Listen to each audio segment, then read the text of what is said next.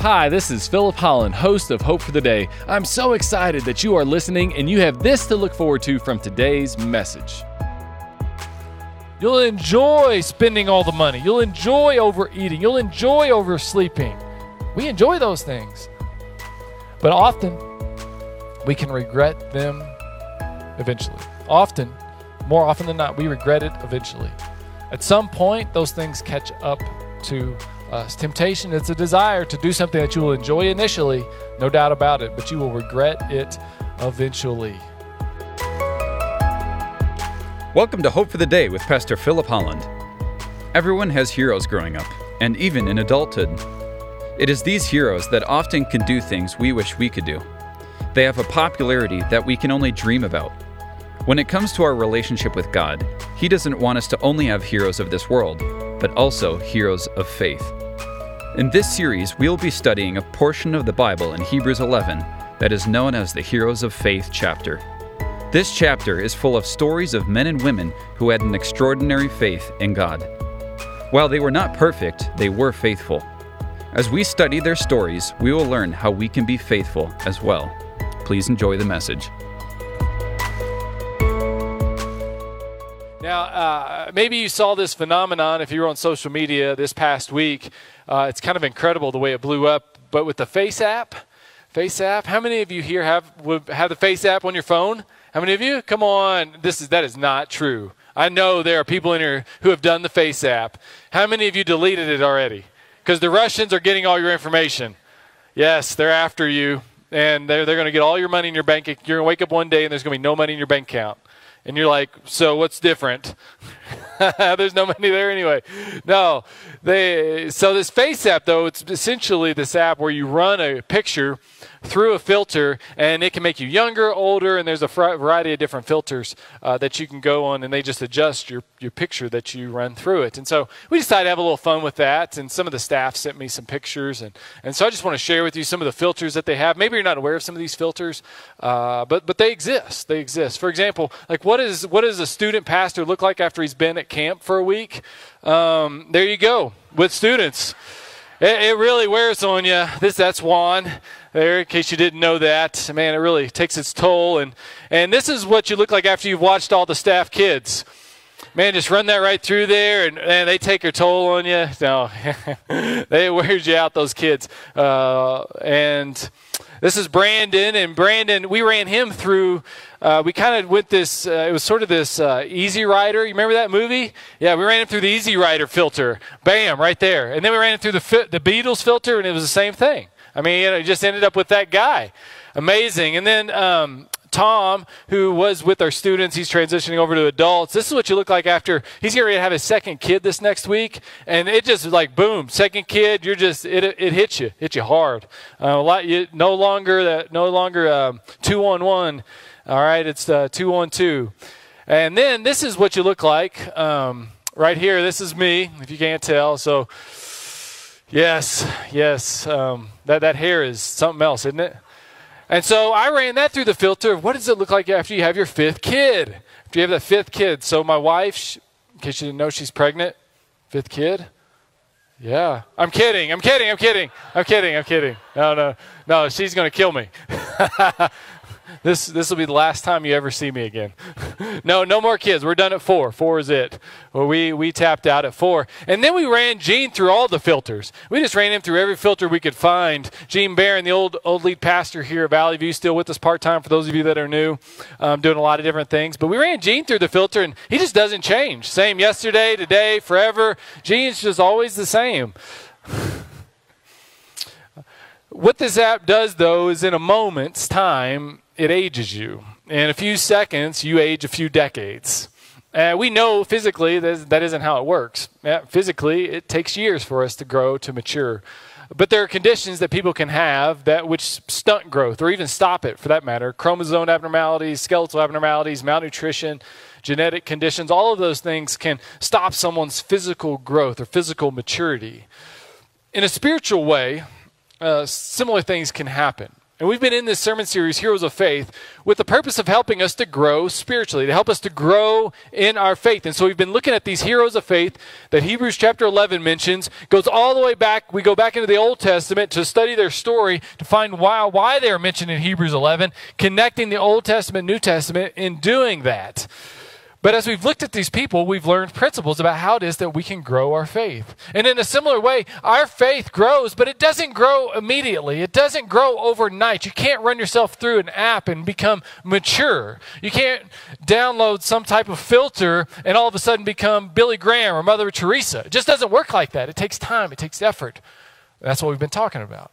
But today we're going to take a little bit different perspective and we're going to look at some of those abnormalities. In fact, in fact, we're going to focus on one thing that can stunt our spiritual growth, stops our spiritual growth. And it's us succumbing to temptations that enter into our lives. Today, we're going to, as we look at Samson, we're going to look at a man who had a lot going for him, but he was also a man that struggled mightily with temptation. Now, I don't know if you've heard many sermons on temptation, don't know if you've studied much with temptation, but I do know this we all deal with temptation. Now, we don't, aren't all tempted by the same things. And there are some things that you're never going to be tempted by. I don't know if you've ever thought about this, but there's just things in life that will never tempt you. For example, you're never going to be tempted to exercise. It's just, it's not a thing. I, I, promise you. You're not tempted to save money. You're tempted to spend money. You're not tempted to not say what you're thinking. No, no, you're tempted to always say what you're thinking. That's the temptation. You're not tempted to wake up early. Who gets tempted to wake up early? Oh, my goodness. But it feels good when you sleep in, right?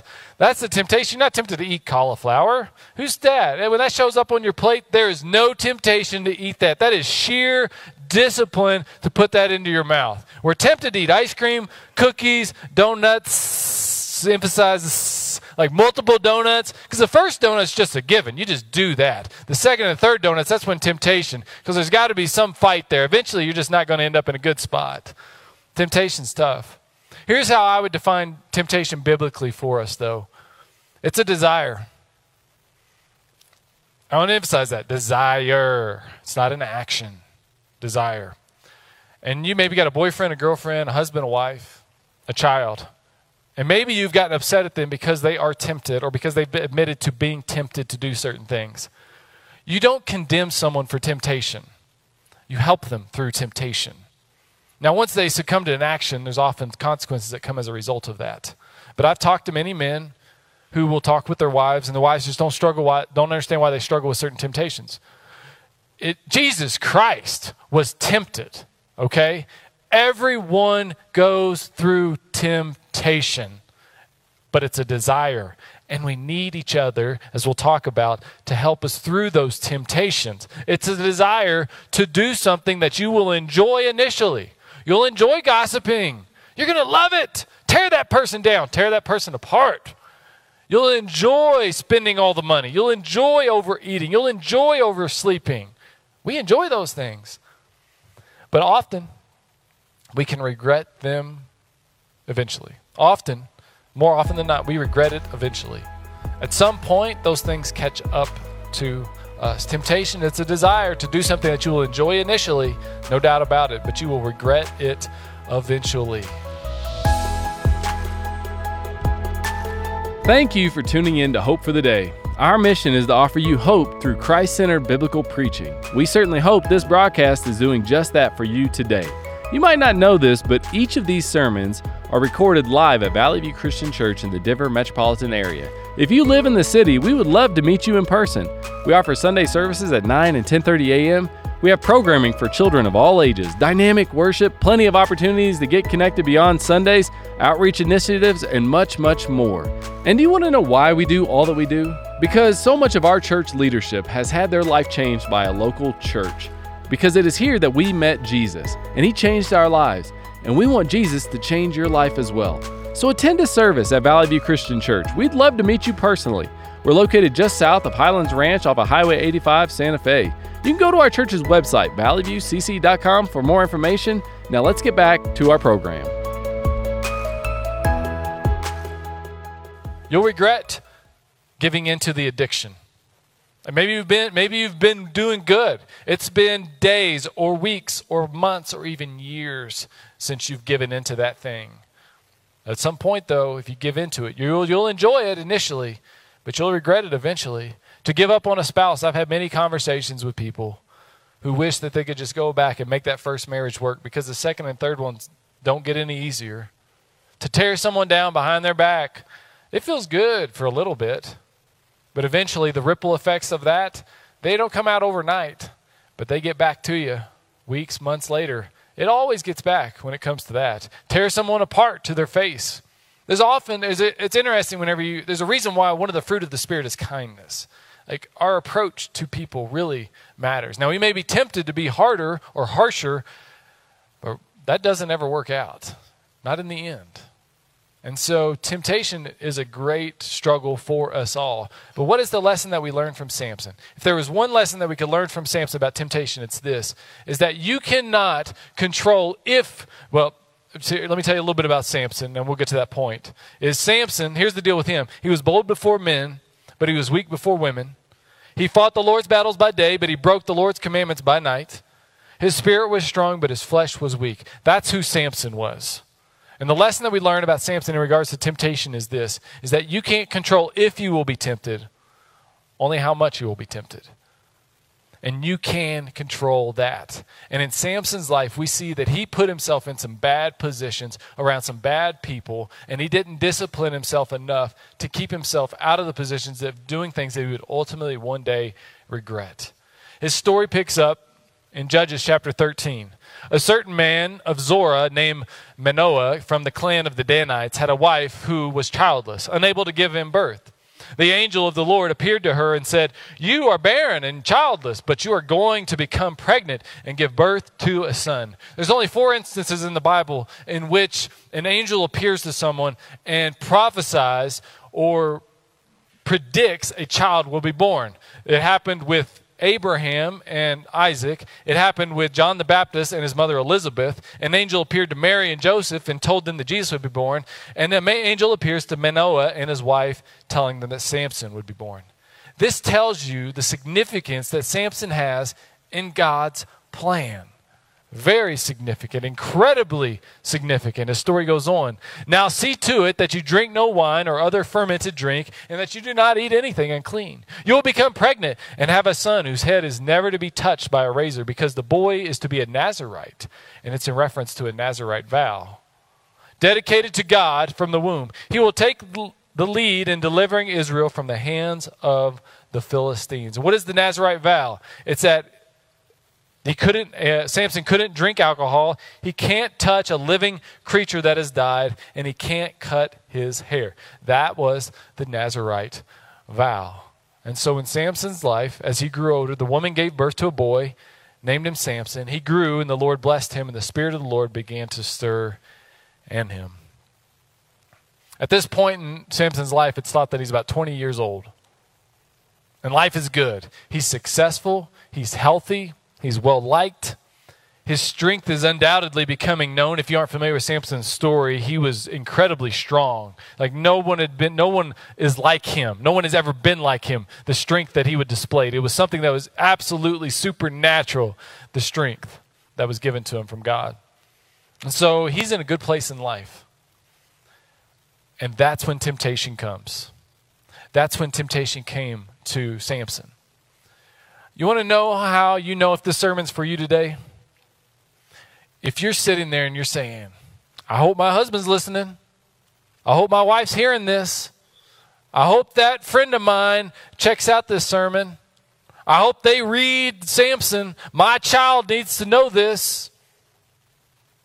Because it's in that comfortable spot that temptation comes to us. It's when we're thinking that we're okay but somebody else needs it, that we have the most potential to end up succumbing to the temptation that's going to stunt our faith. It's going to hold us back. It's truthfully for all of us, no doubt about it. But you especially need to be careful if you're thinking like this is really for somebody else, because it's probably going to need to be for you. And in Samson's case, he had some real struggles.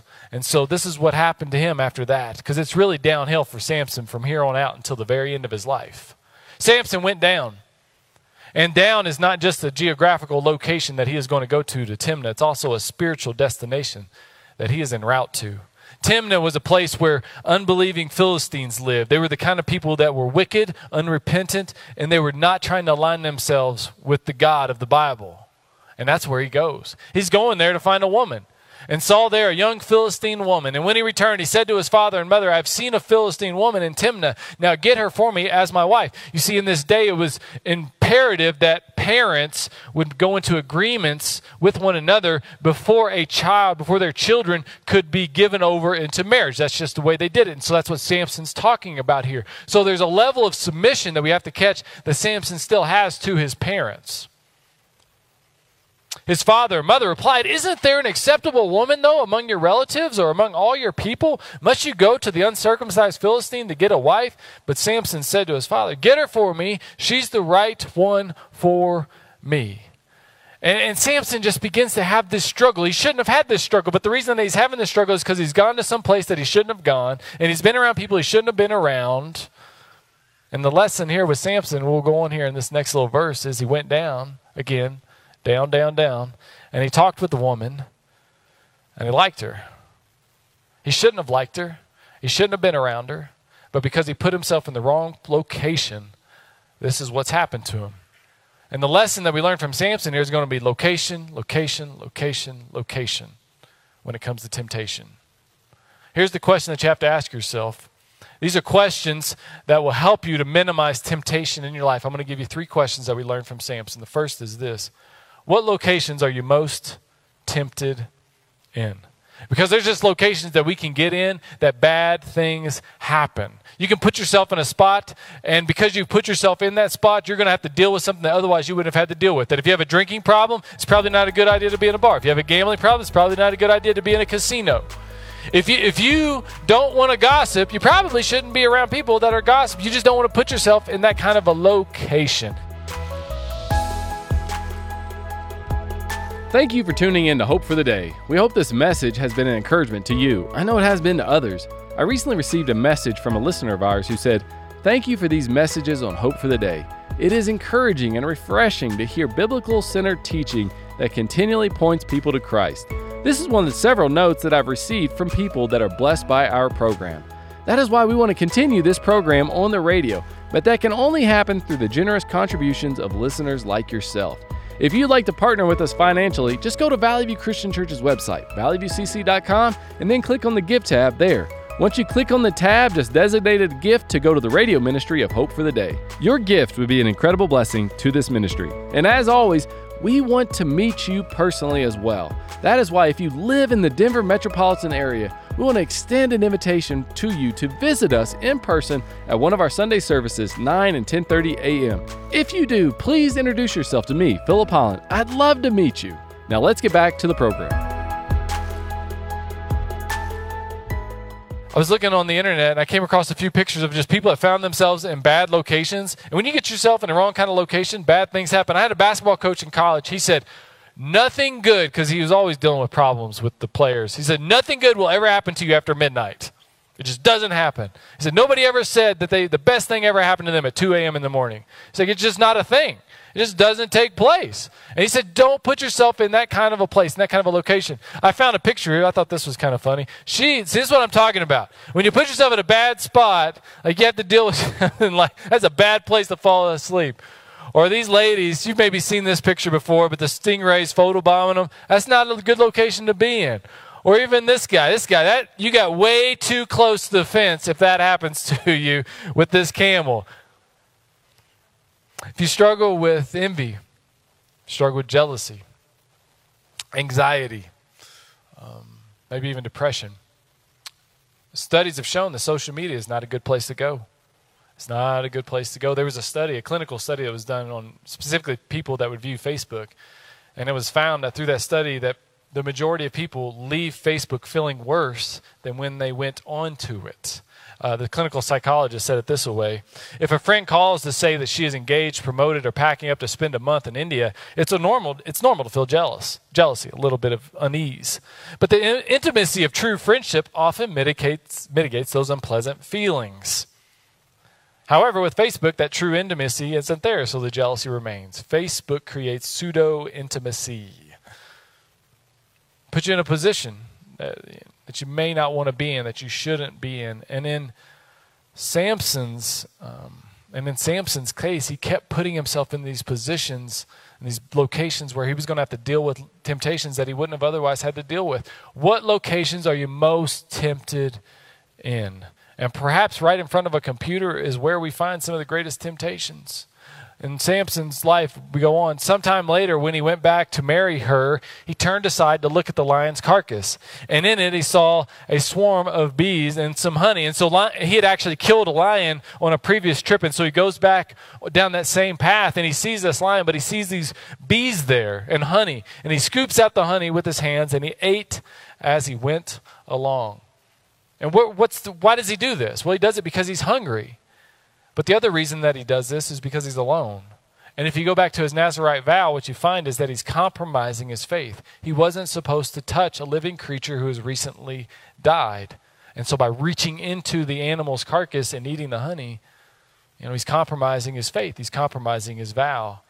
But if his parents would have been with him, I don't think he would have done it. If somebody else would have been with him that was familiar with the faith that he was supposed to live by, I don't think he would have done that. But the reason he did is because nobody else was there to hold him accountable. So, what's the question for you? The question is this What temptations do you struggle with when you are all alone?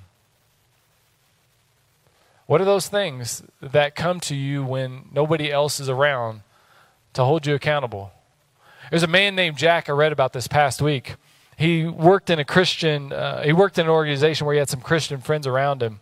Every day, Monday through Friday, him and a few of his friends would meet do a devotional, pray together, and then go on about their job. He said it was really one of the better times in all of his life. But he always had a dream to be an over the road truck driver, drive a big rig, coast to coast. That's what he wanted to do. And one day, his friend, another friend of his, called and said, Hey, I've got this opportunity for you for this dream job of yours. Well, naturally, Jack jumped at that. He got the job, and sure enough, before long, he's driving a semi trucker all over the country. But that was when Jack would say that temptation came to him in ways that he had never encountered before. And so he's on the, he's in this truck and he said, "I was alone for hours, thinking things that I'd never thought before. I would go to truck stops and be around people that I would never see again. Nobody ever knew each other, but we always would connect. And through the course of those conversations, we never had to worry about anybody holding anyone accountable or there ever being any follow up because we just never would see each other again. After a couple years of doing this job, a woman called him. She shared her name, and then she said she was pregnant. It was a woman that Jack had been with recently from a truck stop that he had met. And this is how Jack would surmise his situation. Looking back, I can see the moment I struck out on my own, Satan showed up. He climbed right up into the cab with me, put his feet on the dash, and made himself right at home. I never really knew what temptation was until I found myself all alone a thousand miles from home. What are you tempted with when you're all alone? The devil looks for us when we're alone. 1 Peter chapter 5 says it this way Be alert and of sober mind. Your enemy, the devil, prowls around like a roaring lion looking for groups Looking for crowds? Looking for masses of people? No. That's a singular. For someone, someone who's all alone by themselves with no accountability to devour. And he knows if he can get that person, he gets everybody else who is connected to him or to her. And perhaps there isn't a place that we're more alone nowadays than when we sit in front of a computer screen looking on the internet, whatever it is that we may be looking at, talking to whoever it is that we may be talking to there. It's in those moments that we're isolated. It's in those moments that generally no one else is around. I came across some concerning statistics recently from this organization called Covenant Eyes. 62% of men view pornography weekly. 21% of women view pornography weekly. 56% of divorces involve a pornographic addiction. And I found, I also saw another statistic that said if one of the members of the marriage is looking at pornography, there's a 300% likely more chance that that relationship will end up in a divorce. 94% of teens will see pornography by 14 years of age. 11 year old, 11 years old is the average age a child sees pornography. Inevitably, it happens. And we can mitigate it, and we can hold it back, and I'm going to talk to you about some of the ways that you can do that and the ways that we do that in our home.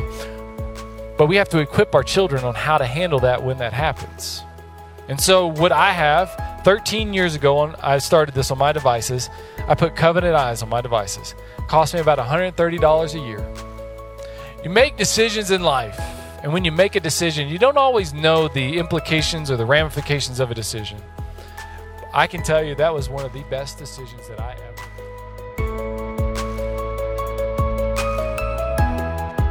To learn more about this sermon, sermon series, or other messages, please visit our church's website at valleyviewcc.com. You can also find these radio segments on the Hope for the Day, Apple Podcasts, Google Podcasts, and Spotify. Valley View Christian Church is located just south of Highlands Ranch off of Highway 85, Santa Fe. We provide services at 9 and 10:30 a.m. every Sunday. This broadcast is made possible through generous contributions of listeners like you. If you'd like to partner with us financially, just go to our church's website and then click on the Give tab there. We look forward to having you join us again next time on Hope for the Day.